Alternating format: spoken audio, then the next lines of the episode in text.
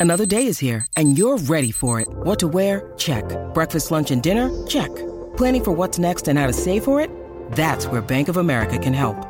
For your financial to-dos, Bank of America has experts ready to help get you closer to your goals. Get started at one of our local financial centers or 24-7 in our mobile banking app. Find a location near you at bankofamerica.com slash talk to us. What would you like the power to do? Mobile banking requires downloading the app and is only available for select devices. Message and data rates may apply. Bank of America and a member FDIC. When you need mealtime inspiration, it's worth shopping Kroger, where you'll find over 30,000 mouthwatering choices that excite your inner foodie. And no matter what tasty choice you make, you'll enjoy our everyday low prices, plus extra ways to save, like digital coupons worth over $600 each week. You can also save up to $1 off per gallon at the pump with fuel points. More savings and more inspiring flavors make shopping Kroger worth it every time. Kroger, fresh for everyone. Fuel restrictions apply.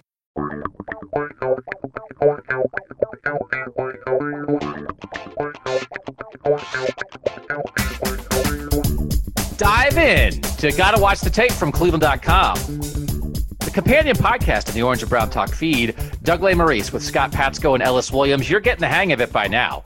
We do it twice a week. We do two big issues about the Cleveland Browns, and we dive in for half an hour on each of them.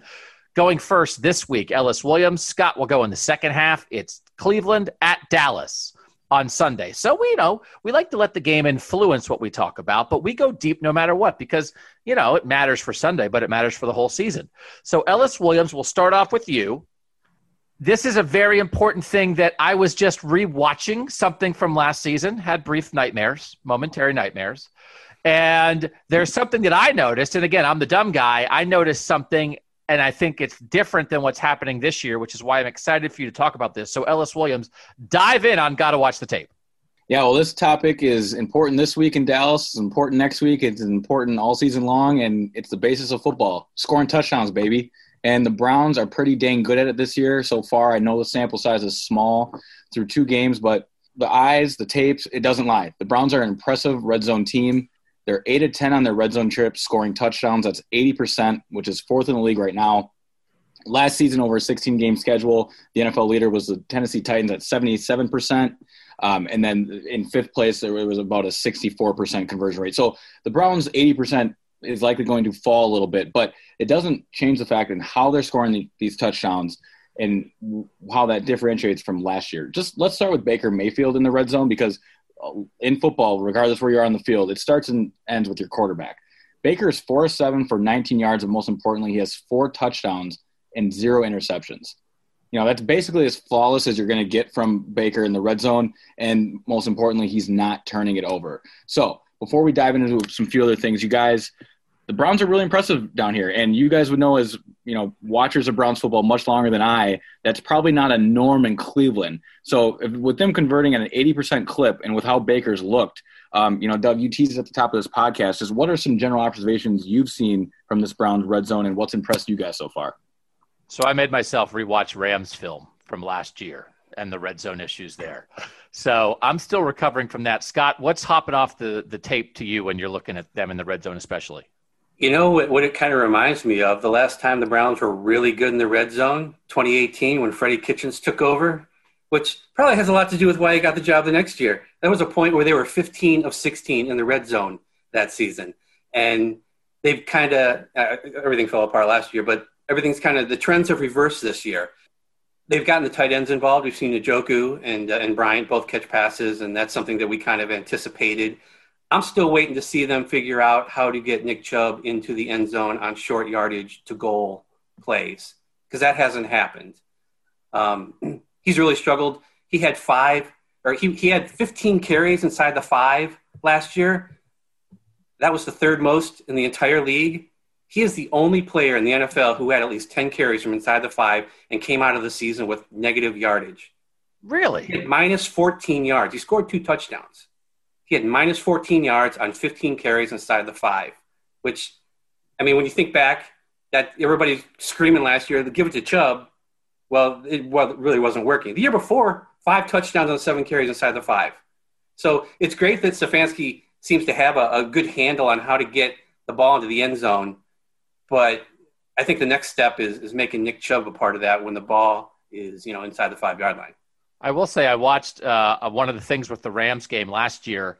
Nick Chubb scored on a carry from like the two, and then the Browns had an illegal shift because Baker had motioned OBJ down and they didn't wait for him to reset before the snap. And it was just like a weird, dumb, sloppy thing that that was part of it sometimes with the Browns last year, too. It's like you got to have scheme, you got to have personnel, and you can't be dumb and sloppy when it matters down there. So, I'm Ellis, I'm very curious to see. You're telling us they're much better. Maybe you've noted this. By the way, it, they as much as I am having nightmares, and I think a lot of Browns fans have nightmares about last season, they were actually middle of the pack in touchdown conversion in the red zone last year. But that doesn't take away from the fact that 80% is awesome. So why is it happening? Yeah, when you break down the tape, the reason it's happening is how Kevin Stefanski is able to dress up his formations, his personnel, and make exactly like he said he was going to do make the defense confused, but his offense understand what they're doing is pretty simplistic. So the Browns have scored touchdowns out of 11, 22, 21, and 23 personnel. When I found that stat, it was just really impressive because when you look at the tape, they're never really doing the same thing twice. Even when Baker Mayfield, you know, he has three incompletions in the red zone, and two of those – could have been touchdowns. One uh, to Austin Hooper off the top of my head. He just you know missed them a little high and outside. And then he had another one um, to Harrison Bryant. Oh, he missed Harrison Bryant. He ended up booting and throwing it out of bounds. It was when Odell kind of broke back inside. But what Kevin did was he stacked both the tight ends on the left side and ran a little wiggle rub and had Harrison break inside, and Baker just missed him. And then again, I already said on the Hooper miss, he he just overthrew him. So really, if we could break this into subsections, like what is Kevin Stefanski's true red zone percentage on play calls, like when they should hit, and what is the Browns' actual, which is 80. Coach Stefanski really isn't missing. He's calling plays that are getting his players open, and that's why he has so many uh, shots at this. And, and he goes back to the well, and it's working because no two plays are the same. We saw last year with Freddie Kitchens, they were just running slants. Just my guy is going to beat your guy. We've got Jarvis Landry, we've got OBJ, and we're going to win. That's not a game plan. And I know they were middle of the, ta- the pack last year, but that speaks to their talent. And now Kevin Stefanski brings in the sophistication of a, of a well-oiled offense and can put his players in different spots, in different scenarios, and have different personnel, but they're running s- simple concepts that are getting their, their, the players open. They look different, but it's all the same, and it's resulting in touchdowns. The second half of this podcast, by the way, is going to be Scott Patsko going in deep on Austin Hooper. So we're even going to get more involved in the tight end game here with the Browns. There was a great discord last year between the idea of should you be throwing to players or using certain players, or do you just run plays in the red zone? And so you like you said again, they were middle of the pack. They were 58% touchdown percentage last year. I think it was 14th in the league in the red zone.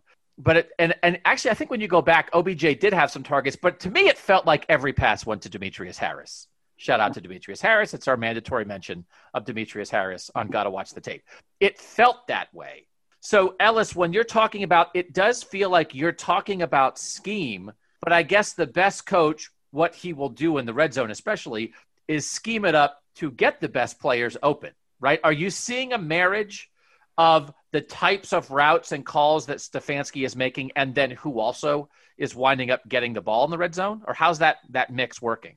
Yeah, I will say this. He's he's really infatuated with Harrison Bryant, and that's going to be a guy to keep watching as the season progresses, specifically in the red zone. What I really like about how he's deploying Harrison, and we we we speculated about this when he was drafted. You go back and you watch Harrison's college tape, he lines up in the backfield. He lines out split wide. He lines up tight as a traditional tight end. He lines up as a flex wide in a, in a marriage off the off the back of Austin Hooper there. And one of the touchdowns, it was actually his, uh, Harrison's first touchdown last weekend. Uh, it, it, came on a broken play. Baker extended it and rolled right and found Harrison Bryant. But what's so cool about that play is – the Browns are technically in 21 personnel. So when you go back and you look at the Browns personnel groupings, that touchdown's going to go down as a 21 personnel score, which makes you think, oh man, here the Browns running two tight end sets, heavy, you know, downhill football. No, no, no, no, no. Go watch the tape. Harrison Bryant was split out as a wide receiver. You know, back how you would use how the Patriots would use Rob Gronkowski split out wide to, to have a mismatch. You know, obviously Bryant's not built like Gronk, but it does something to a defense and it really speaks to Harrison's skills as a wide receiver that Kevin Stefanski trusts him to run a slant to open up Kareem Hunt on a rub route.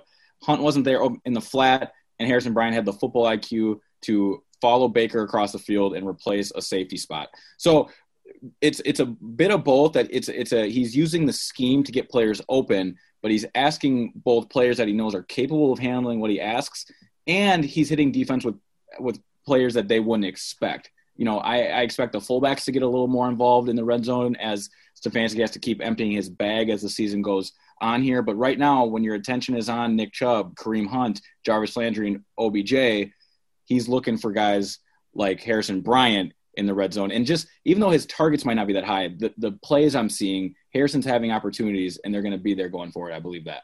I don't want to steal the thunder from what the tight end discussion around Austin Hooper is going to be in the second half, Scott. But what Ellis is talking about with we know how much Kevin Stefanski likes tight ends. We know how they have invested. They invested a, a fourth round pick on Harrison Bryant, but that guy looks like he's probably a better player than a fourth round pick. And we know they invested money in Austin Hooper.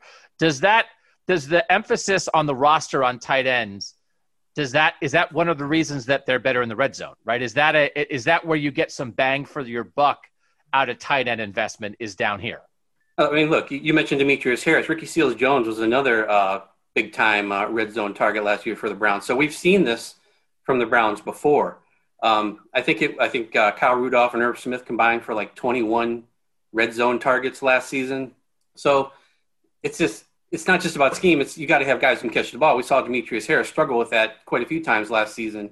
Uh, there were catches that he needed to make in the back of the end zone that he just didn't. Uh, so the Browns have guys who can do that now. And um, you know, when Harrison Bryant, like you said, he I, he just reminds me of the way they used Ricky Seals Jones last year. Is, is basically a, a wide receiver a lot of times, and you know he's getting the most out of. He didn't just bring in tight ends to block. Obviously, he's getting the most out of these guys, and we're forgetting. You know, David Njoku's not part of this all those catches we saw drop last year in the end zone, ideally they would have gone to Njoku. This year, you've upgraded those positions, so you're seeing them caught. When I was looking back at again, sort of the deployment of the personnel, and there is a difference between Ellis, obviously the personnel, and then how you line them up. That you can have an empty set with two tight ends and a running back, right? That that that's a personnel look, but you're five wide. It did feel like the the the thing that stands out that everybody remembers is the the end of the game against the Rams last year when the Browns are down seven and they get four shots at it. And it felt like I think they were five wide on three of the four plays. I think they might have had an offset tight end on one of them, but it just felt like every play was everybody split out and then everybody run into the end zone. And that that's like all it was. And I, I know we're going to get to more Baker stuff about this, but to me, and actually, but this goes against it. I hate when I make a point that goes against facts. Note to self they scored in the red zone this year on that play that you talked about, Ellis, on, on Harrison Bryant working across the field. Baker scrambles out to his right and hits him. But to me, most of the time in the red zone, when it really works is when it's in rhythm.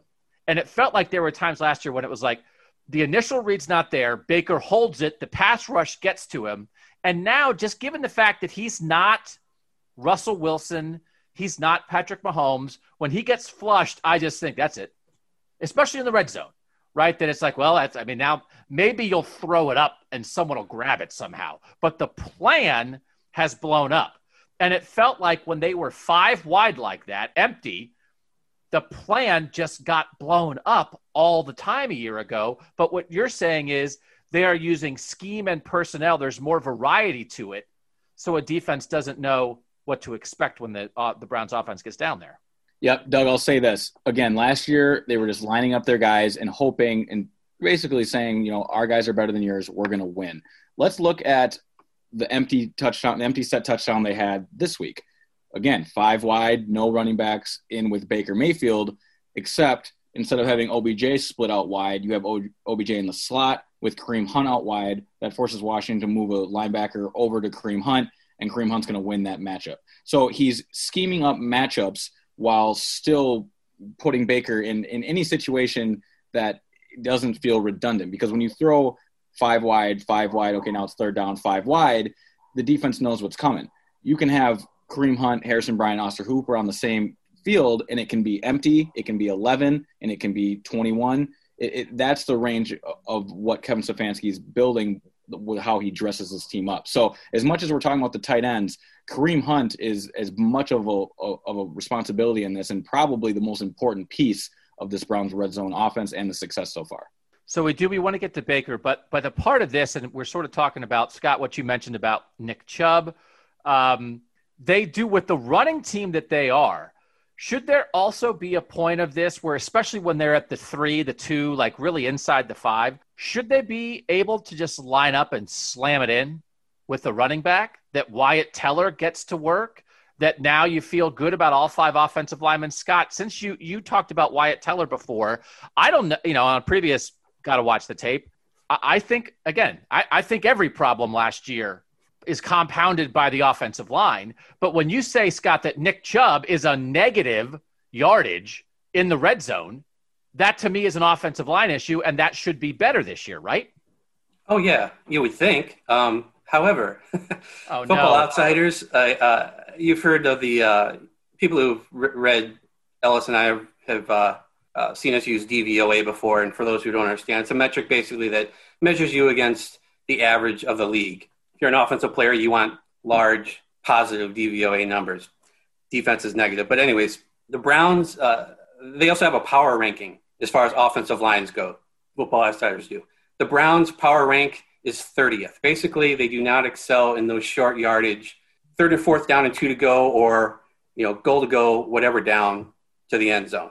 This is where the Browns struggle. They were thir- they're 30th right now. They were 29th last season. They were 32nd in 2018. So there's been changes on this offensive line over that time.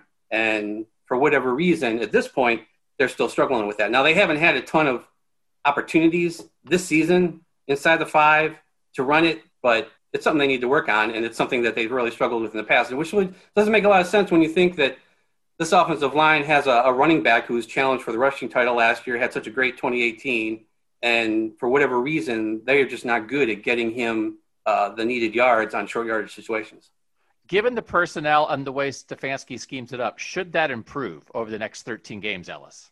Yeah, Scott, I'm really glad you brought that set up because it's a real interesting number to watch. Um, you, you, mentioned how they haven't had a lot of chances, and that's because you know Nick Chubb had a 20 yard rushing touchdown last week. You know, so that so if you don't even have the the goal to go opportunities, those numbers are going to be suppressed a bit. And then Kareem Hunt had what an, like an 11 yard score versus Cincinnati. So you know when your back can just finish from inside the you know between the 25 and, and the and the 10 that that's a that's that's a luxury that most teams don't have. But doug to answer your question i would bet on it changing just because kevin stefanski wants to play bully ball. And the way he's built this unit the way they're performing already they are playing like and they both have the the capital up there the the just passing the eye test the height the speed the size that their offensive line is going to dominate most units. So if I had to pick a side, like, oh no, Nick Chubb's not going to be finishing in close, or no, this is going to get better. Just there's too much evidence to say that it's going to get better, other than Nick Chubb not being a good close in close runner last year. I will say this: I don't think he's as good of a in close runner as Kareem Hunt, and that has to do with a little bit of um, some shiftiness that Hunt has, a, a, quicker twitch, if you will, compared to Nick Chubb's uh, downhill running style. Outside of a don't don't get it twisted, Nick Chubb's a great cutback runner, but he's still more of a downhill one to cut type of back where Kareem Hunt can wiggle and find those holes a little better. I think so. I think it does improve, but does it improve for Nick Chubb? I'm not sure. I'd be more confident with Kareem Hunt in close. And again, it goes back to what I said. Kareem Hunt is really the focal point and and the breeder of the success of this red zone offense, of course, with Kevin Stefanski calling the plays. But when they get down here, is their best option? Oh, you know, they got to have a mix, of course. But is it really going to be? It's going to be finding the right routes and Baker making the right reads and throwing in rhythm. Ellis, is that in the end is Baker Mayfield the pivot point of whether this is going to be long term a successful red zone offense? Yeah, he is because look, we can go back to um, Sunday Night Football, Week One, I believe. Uh, Patriots, Seahawks. I was maybe it was Week Two, but when you get in close and you just keep running, running, and running, it works. But when it becomes a sellout, all-out blitz, uh, running the ball probably isn't the option. So it's going to come down to a marriage between Kevin Stefanski and Baker Mayfield. Kevin Stefanski is going to keep scheming up these got to have it plays where I mean, just think of how open David Njoku was for the Browns' first touchdown of this season. I mean, they came out in a 23 two running back, three tight end set, and the Ravens were just all out blitzing. This team's totally running the football, and you know David Njoku. Those are probably some of the harder balls to catch. I, you know, I held my breath for a second there between us, but he came down with it, and that's what I expect more going forward in in these pivotal moments if the Browns are in close games and need scores. Yes, you can lean on Kareem Hunter, Nick Chubb in close, maybe first and second down. But these third and fourth downs as this season gets keeps going and the stakes get higher, it's going to be Kevin Stefanski using some deception, some play action, and Baker Mayfield having to be accurate and put the ball where it needs to go. How does, and, and either of you guys can take this, how does Odell ideally fit into a red zone offense? He's not a gigantic receiver, although that's a that's overplayed, right? I think everybody thinks like the best red zone receiver is like, oh, if I could pick a red zone receiver, he'd be 6'11 and you just throw him lobs in the end zone. That's not the only thing you can do. What's the answer here? Is he is he an integral part of the red zone offense? Because Ellis, like you said last week, he helped clear out two defenders because he drew attention, and then Kareem Hunt was single covered, and Baker found the right matchup. That matters. But can he run routes? Can Odell catch touchdowns for this team in the red zone, or is that just not a, a primary part of his game? Go ahead, Scott, because I, I, I, Doug's not going to like the answer. You go first.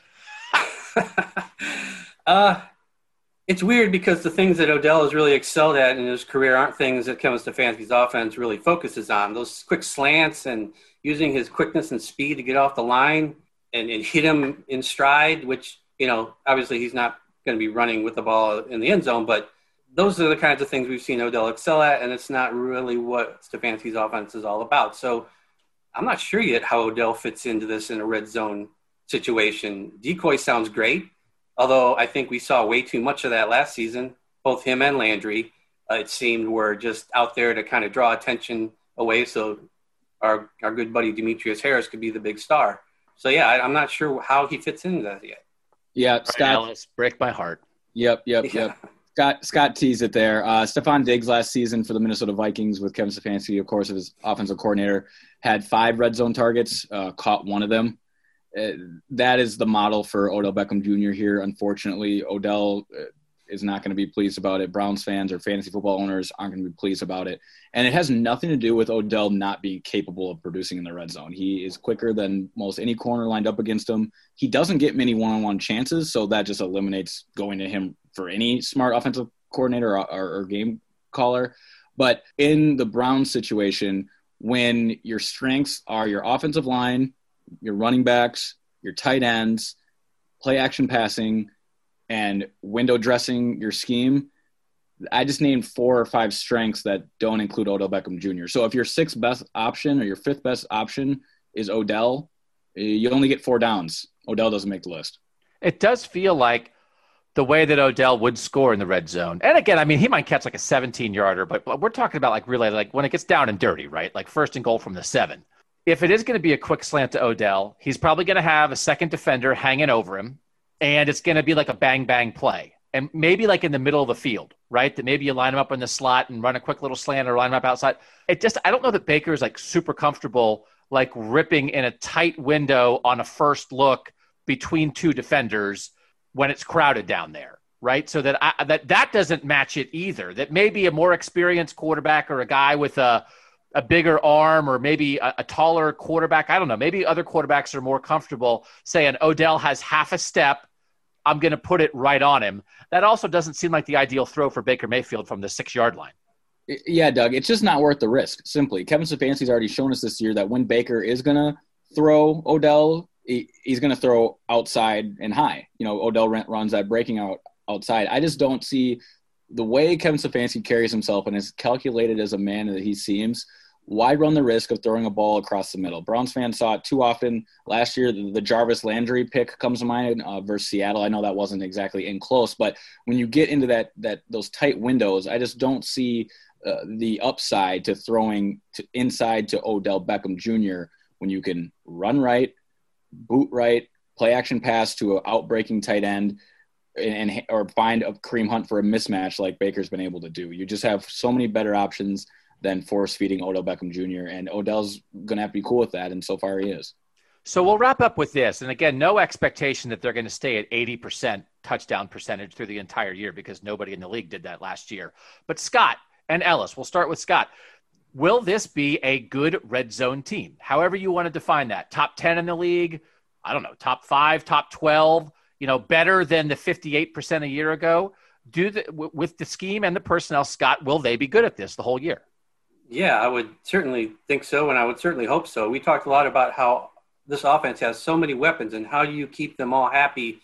How do you make use of them? Well, the red zone is a good place to do that because you, again, you you have the shortened field, but you have all these op- opportunities to make all these mismatches. And yeah, maybe Odell isn't one of the top options here, but you do have more options than most teams have. So I, I expect them to be a good red zone team just because of the fact that they have so many possibilities. And by the way, this is the difference between maybe being a playoff team and not being a playoff team, whether you are good in the red zone or not. Go ahead, Ellis. Exactly. You don't kick field goals and make the playoffs. It's that simple. I got a lot of love for special teams coordinator Mike Priefer, but you don't want to be kicking 22 yard, 18 yard field goals. Uh, this team, I would be shocked, Doug, if they're not a top 10 red zone offense this year. They've got too many options, they've got too much talent up front, and Browns fans are going to become so endeared to Kevin Stefanski in close. He's going to become a fan favorite, and he's going to instill confidence in in the fan base when this team gets in close. He, I wrote about it last week, and I, I want to be in front of this. He's becoming one of the gotta have it down play callers in this league. Whether it's fourth down or close in the red zone, he's got a bag of tricks that are not gimmicky. They're just confusing for a defense, but simple for an offense. That's the key in the red zone confuse who's across from you, keep it simple for your guys, and get in the end zone, baby. They've got the talent and the play caller to do it now. That's our first dive on Gotta Watch the Tape. Make sure you are subscribed to this Orange and Brown Talk feed. You get the Orange and Brown Talk every day. There's a picks pod that went up Friday morning. Ellis, Mary Kay Cabot, Dan Labbe, me. I was one and three last week, but we're doing a lot of picks. We pick three games. We also pick the Browns game. There's, of course, the great post game pod that when you are ravenous to hear from our experts about what just happened in that game, our tech subscribers get to jump in on that. We get that pod out to you very quickly. And then, of course, we're doing this Got to Watch the Tape twice a week, Tuesdays and Fridays. We'll be back after this with the Scott Patsko deep dive, all about big money tight end Austin Hooper next on Gotta Watch the Tape. Back on Gotta Watch the Tape, and Scott, because I knew you were doing Austin Hooper, I watched an Austin Hooper game from 2018. I looked at some Austin Hooper stats, and I freaked myself out. I am panicked about his worth in Cleveland. Scott Patsko, dive in on Gotta Watch the Tape. I don't know if I'm going to help your panic or not, but but here goes. Uh, I think uh, before we talk about what he's done this year, it's important to talk about what Austin Hooper was in Atlanta because that's why he signed the largest tight end contract in history in terms of yearly average. I think he's been eclipsed since then, but at that point, uh, he was making big bucks. He was basically he was a focal point of the offense in Atlanta. Julio Jones is the only guy on that team who had more receptions, more targets than him over the last two years. He had 93 targets last season, 87 the year before, 70 plus catches both years. So this is the guy who is getting a lot of looks in Atlanta. He had 18 red zone targets all by himself. Not a guy who was going to like create a lot of separation, but he's this guy who those 10 yard dig routes or the curl routes, quick outs, he just found spots in the defense to get open and they made good use of them. So that's what the Browns ended up signing this offseason. This this prolific guy who seemed like young guy too, who seemed like he's ready to kind of take off and be consistently one of the top tight ends in the NFL. Meanwhile, over in Minnesota, Kevin Stefanski is using multiple tight ends. Kyle Rudolph and Irv Smith both had 46 targets last season, a lot less than uh, Austin Hooper's used to. They combined for 21 red zone targets. Again, Hooper had 18 by himself. They also had both had more run blocking snaps than Hooper has had in all but one of year of his career. So all these things are a little bit different in Minnesota, and that's kind of what Austin Hooper is stepping into.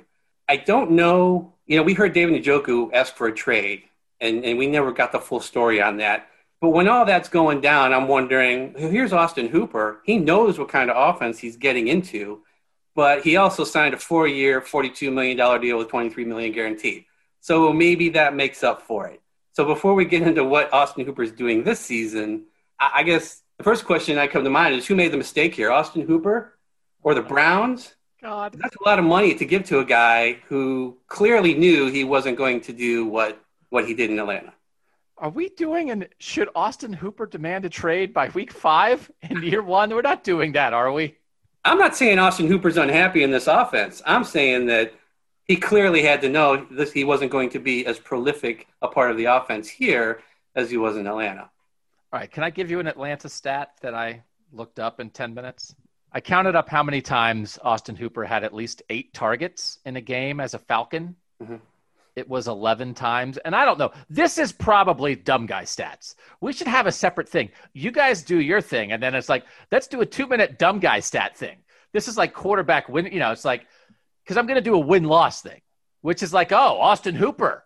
It's your fault the Falcons lost a game because like the defense sucked or Matt Ryan threw three interceptions. He had 11 games where he had at least eight targets. They were three and eight when he had at least eight, excuse me, at least eight targets. And two of them were like the last two games of last year after their season was kind of in the tank. And so I went back and watched the one win before that. It was from 18 against Tampa to see what does it look like when Austin Hooper is used a lot in a win. And I'll get to that. Is that a stat? Three and eight when he's targeted at least eight times? Does that mean anything or is that dumb guy stuff? Go ahead, be honest. I'm a dumb guy. I can take it. I think that's a good stat because anybody who gets eight targets in a game is having a big impact on on the play calling and, and what the quarterback's doing and what the offense is doing. I would say, yeah, that's a good stat. Okay. Doug, Doug, I'm sorry, that's a dumb guy stat. you got it. We got to look at the full picture here. Just look at what's going on in Atlanta right now. I don't know how Dan Quinn still has, has, a job. That's been boiling ever since they gave up the Super Bowl to the Patriots. What what four years ago now?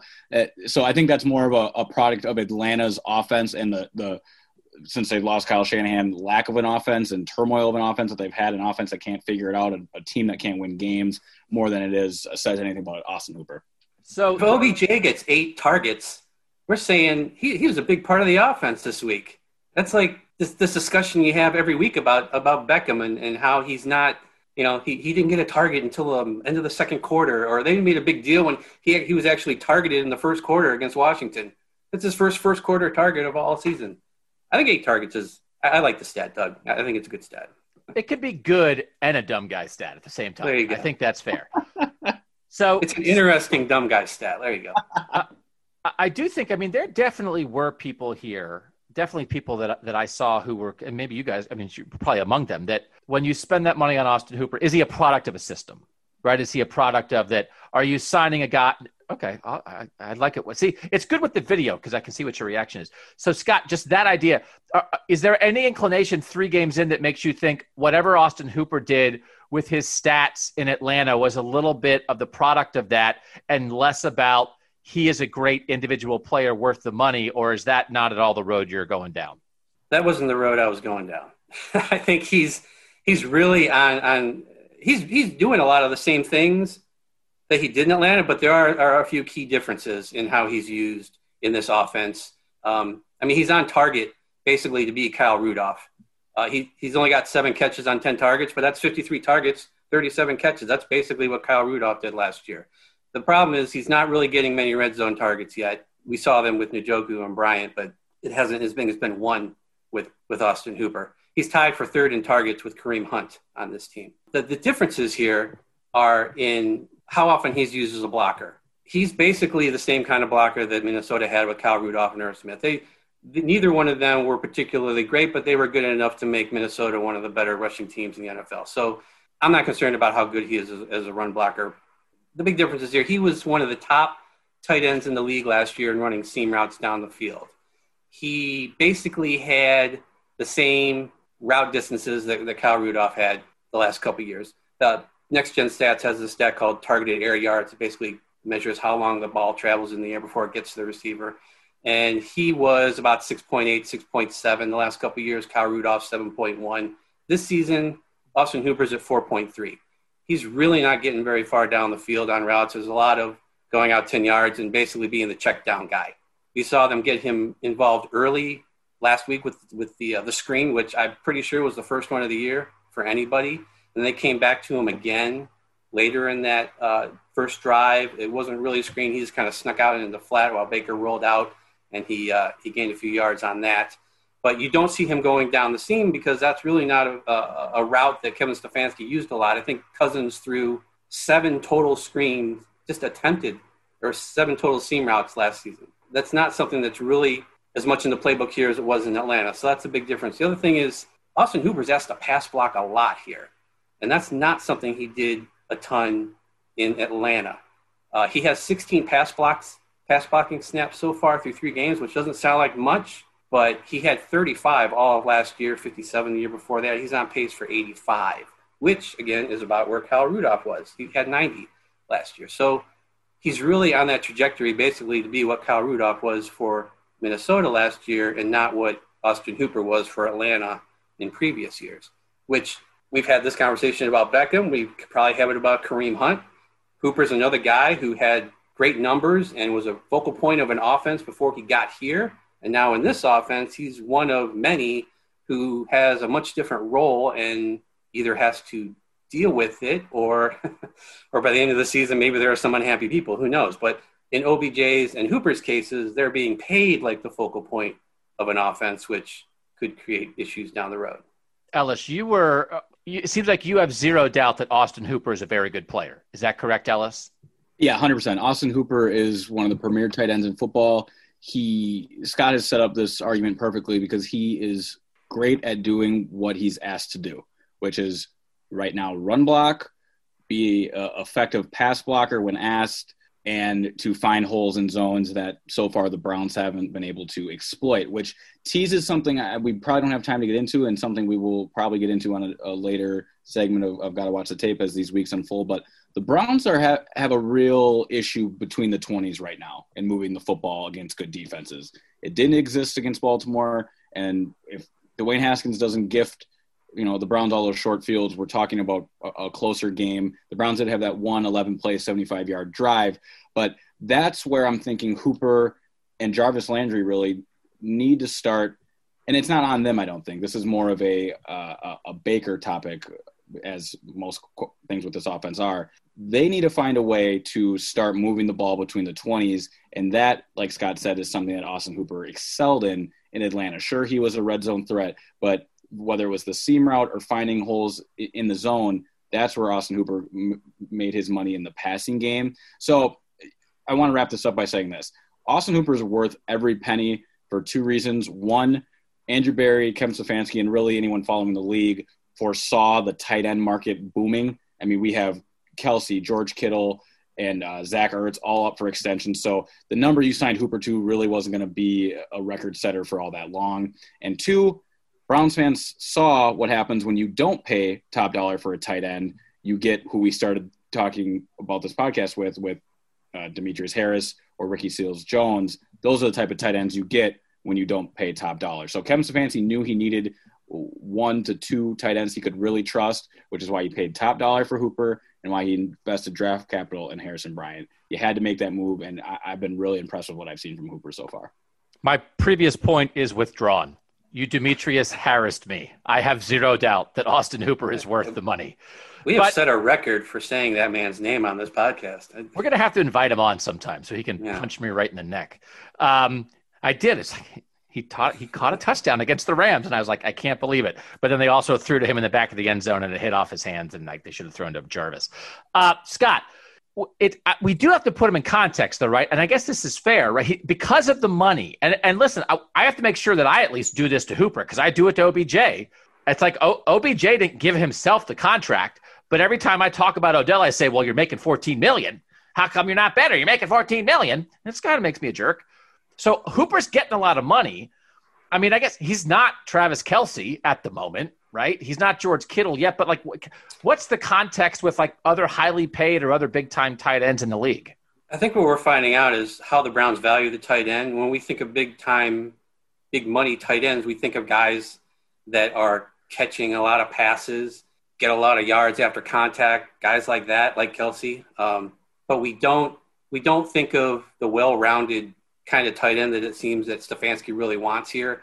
Um, more, much more than just a guy who catches, much more than even just a guy who run blocks. Because, like I said, pass blocking has become something that that he uh, has actually done pretty well at, and they have him on the field a lot for. So the Browns value tight ends a lot more than obviously linebackers, and and and maybe uh, we'll find out if they value him more their running backs probably uh, sooner rather than later but it's a different way of thinking about the running back because again, like you said, you're thinking of you know Zach Ertz, Kelce, Hunter Henry, guys who uh, are you know among the league leaders in, in tight end catches, and That's just not going to be Austin Hooper this season. He's going to be different.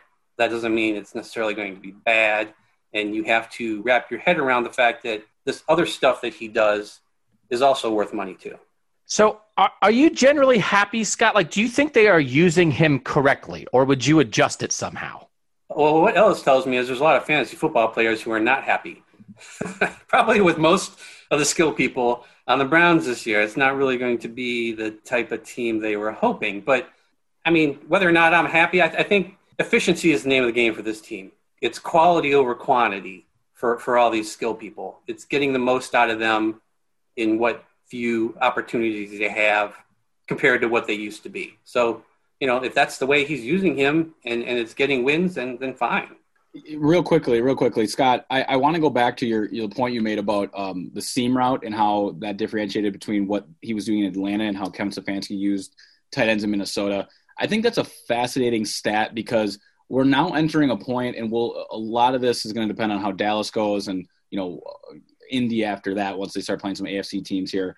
But we might be entering a spot where Kevin Stefanski might have to change his offense just a little bit to help Baker Mayfield out in Minnesota, he had Stefon Diggs and Adam Thielen able to make plays on the outside and deep crosses, and that's how they were able to move the ball between the 20s and get some of those chunk plays.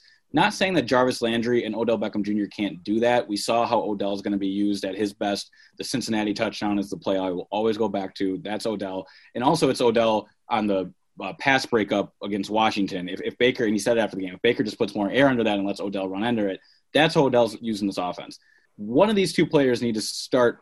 Kevin Stefanski needs to find a way to get one of these two players involved in the offense. It's either going to be Austin Hooper or it's going to be Jarvis Landry. That's how this team's going to start moving the ball in between the 20s. And I don't know if that means you start bringing more seam routes back into the, the Browns offense, even though Kevin Stefanski hasn't done that for the past few seasons. Because Baker, at the end of the day, none, these quarterbacks aren't made the same. They're all different prospects. So Baker has had a liking to his tight end. I mean, there was a reason he looked for Demetrius Harris, and we got to watch.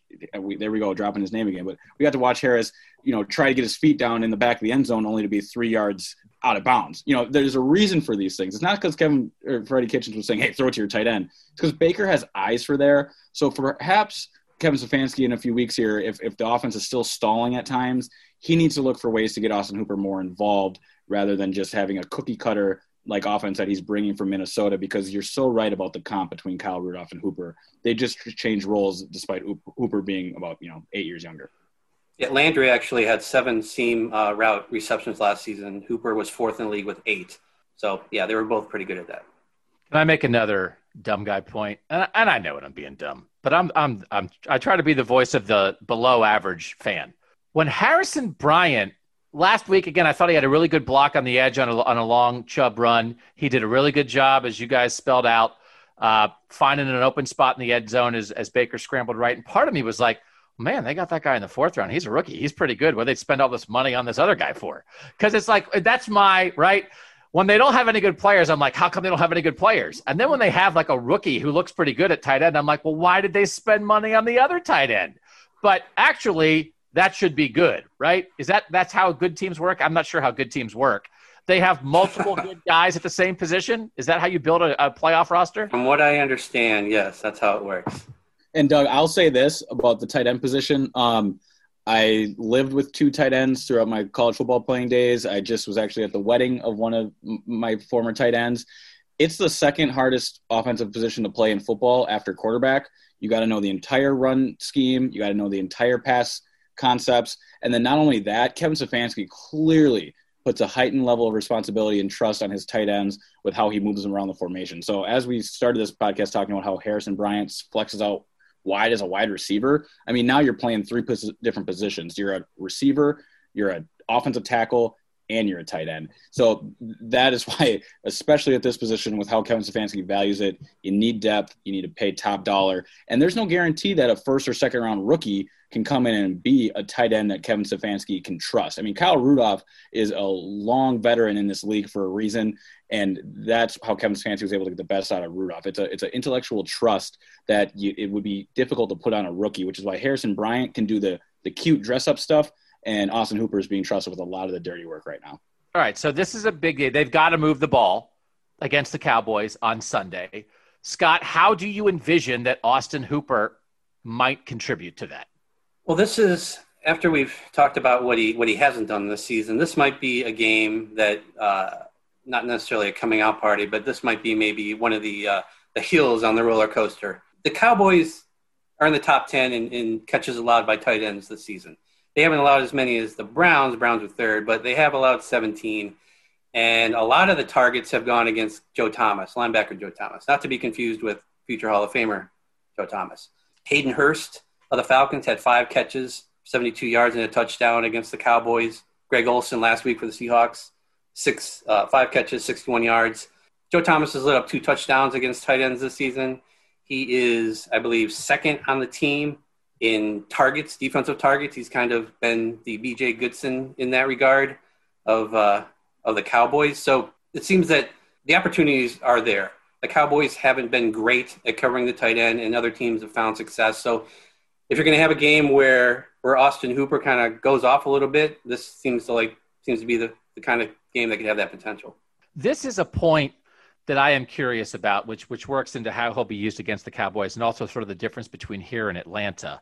Uh, according to PFF, so far this season, Austin Hooper's snaps, he's been an inline tight end, like with his hand on the ground, 82% of the time. He's been in the slot 13% and out wide 5%. So it's 82% with his hand on the ground. In Atlanta last year, he was 54% hand on the ground, 38% in the slot, 8% out wide. So he is playing tight end, block, be a tight end a lot more. And when I watched again one game from two years ago, when he was making plays in that game where he was targeted a lot in Tampa Bay, he had a lot of little three yard routes, run out and turn around, a little three yard route to the sideline. When he was making big plays, he had a really big third down catch that helped keep a drive alive that led to like the game winning points. Almost every big play he made, he was in the slot. And so that's where he, when he really is making an impact as a receiver, he's lining up that way. He's getting a linebacker and he's using his physicality and some of his moves to get open. So I, I don't, that's a difference. That's a pretty stark difference, right? How he's being used. Does that mean that they should line him up in the slot more in Cleveland? Or is that just like, hey, this offense is a little different, adjust to it, and it'll be fine? I think Kevin Stefanski is going to use him the way he wants to use him. When, I, I, noticed that too. Uh, there was a lot more uh, lined up off, you know, off the offensive line. He's been in motion a ton here too, uh, a lot. I watched two games of him last season, and I don't know that I saw him in motion at all. So that's something that he's been doing a lot for the Browns. I, I think Kevin Stefanski is going to use him the way he wants to. I don't know that. Uh, I mean, look, they have a prolific slot receiver on this team that I, you know, they clearly need to get the ball to too. So I think using using Austin Hooper the way they have, that's probably going to keep going. But I do think that this week maybe maybe he sees the targets he hasn't seen just by doing what he's been doing. Yeah, and, and I think that says a lot about uh, just the the spot this room is in right now, i.e., no David Njoku. I don't know how David would do when asked to stay in tight and run block or take some of those traditional tight end routes and be able to flex Austin Hooper, but he has the frame and the build to do so. A third year pro, he can do the things and he has the body that simply Harrison Bryant does not. So just due to circumstance, I think that's why Kevin Stefanski is asking so much again gritty, dirty work out of Austin Hooper because Harrison can block, but he's not. You're really going to ruin your run game at the point of attack or on a, a backside block if you're asking him to do the type of blocks that Austin Hooper could. So I suspect that this team wants David and Njoku back healthy just for the fear fact to have another body that can do some of that dirty work, and then Kevin Stefanski could try and explore a little more where to put Austin Hooper in the formation. And it, is it one of those things that when they get the right matchup, maybe they'll put him out in the slot a little bit more when it's the right opportunity? And I mean, I guess what you're saying, Ellis, is well, you got to have the other people on the field. That it's okay. Well, maybe Njoku can be in line, and now you can put Hooper in the slot or something. But could there be, I don't know, Scott, would you expect with the potential matchups? It seems like you feel like this could be a good week, right? That's what you were saying. This could be a good week for Hooper. Should he be still catching those those balls out of a traditional tight end spot, or would you put him out in the slot a little more often? I think as long if you can get him matched up against Joe Thomas, I think you do what you have to do to make that happen because clearly other teams are having success with that. Even Jaylon Smith, who I know is a Pro Bowler, but if you're going to find a weakness in his game, it's been coverage, especially this year. So yeah, you know, if, if you can get the matchup you want, I think I think we're going to see as the season goes on, we're going to see all the tight ends moving around a lot more.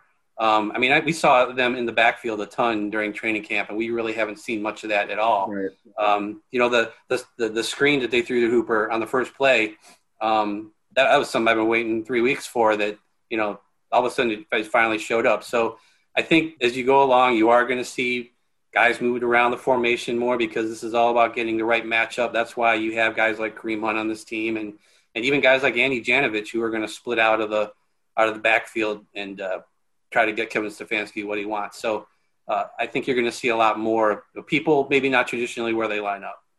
So let's make Scott make a prediction. Two targets in week one, four targets each in week two and week three. How many targets for Austin Hooper against Dallas?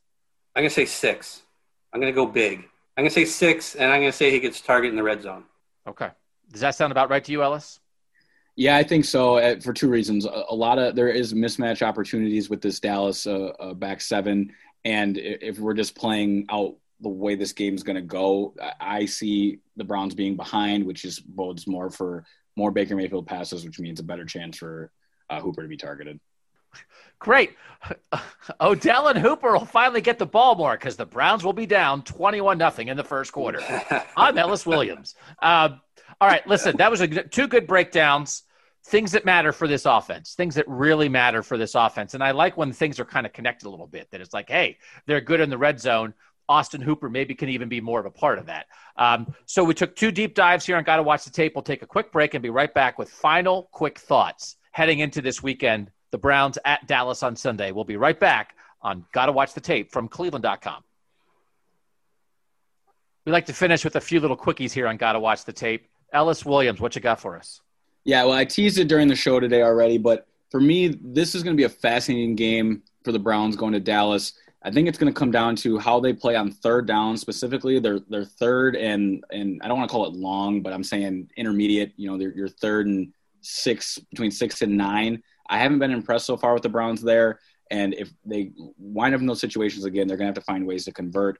And then we were talking about in the last segment how they play between the 20s. They need to start moving the ball, especially against an offense like Dallas and, and a weaker defense and a secondary in the Cowboys. So I'll be watching those two things this week. Scott Patsko, what you got? You know, last season we heard a lot about Baker Mayfield and play action, uh, how his completion percentage went up 10% when they used play action. Only Gardner Minshew had a bigger jump. This season, he's actually gone the other way.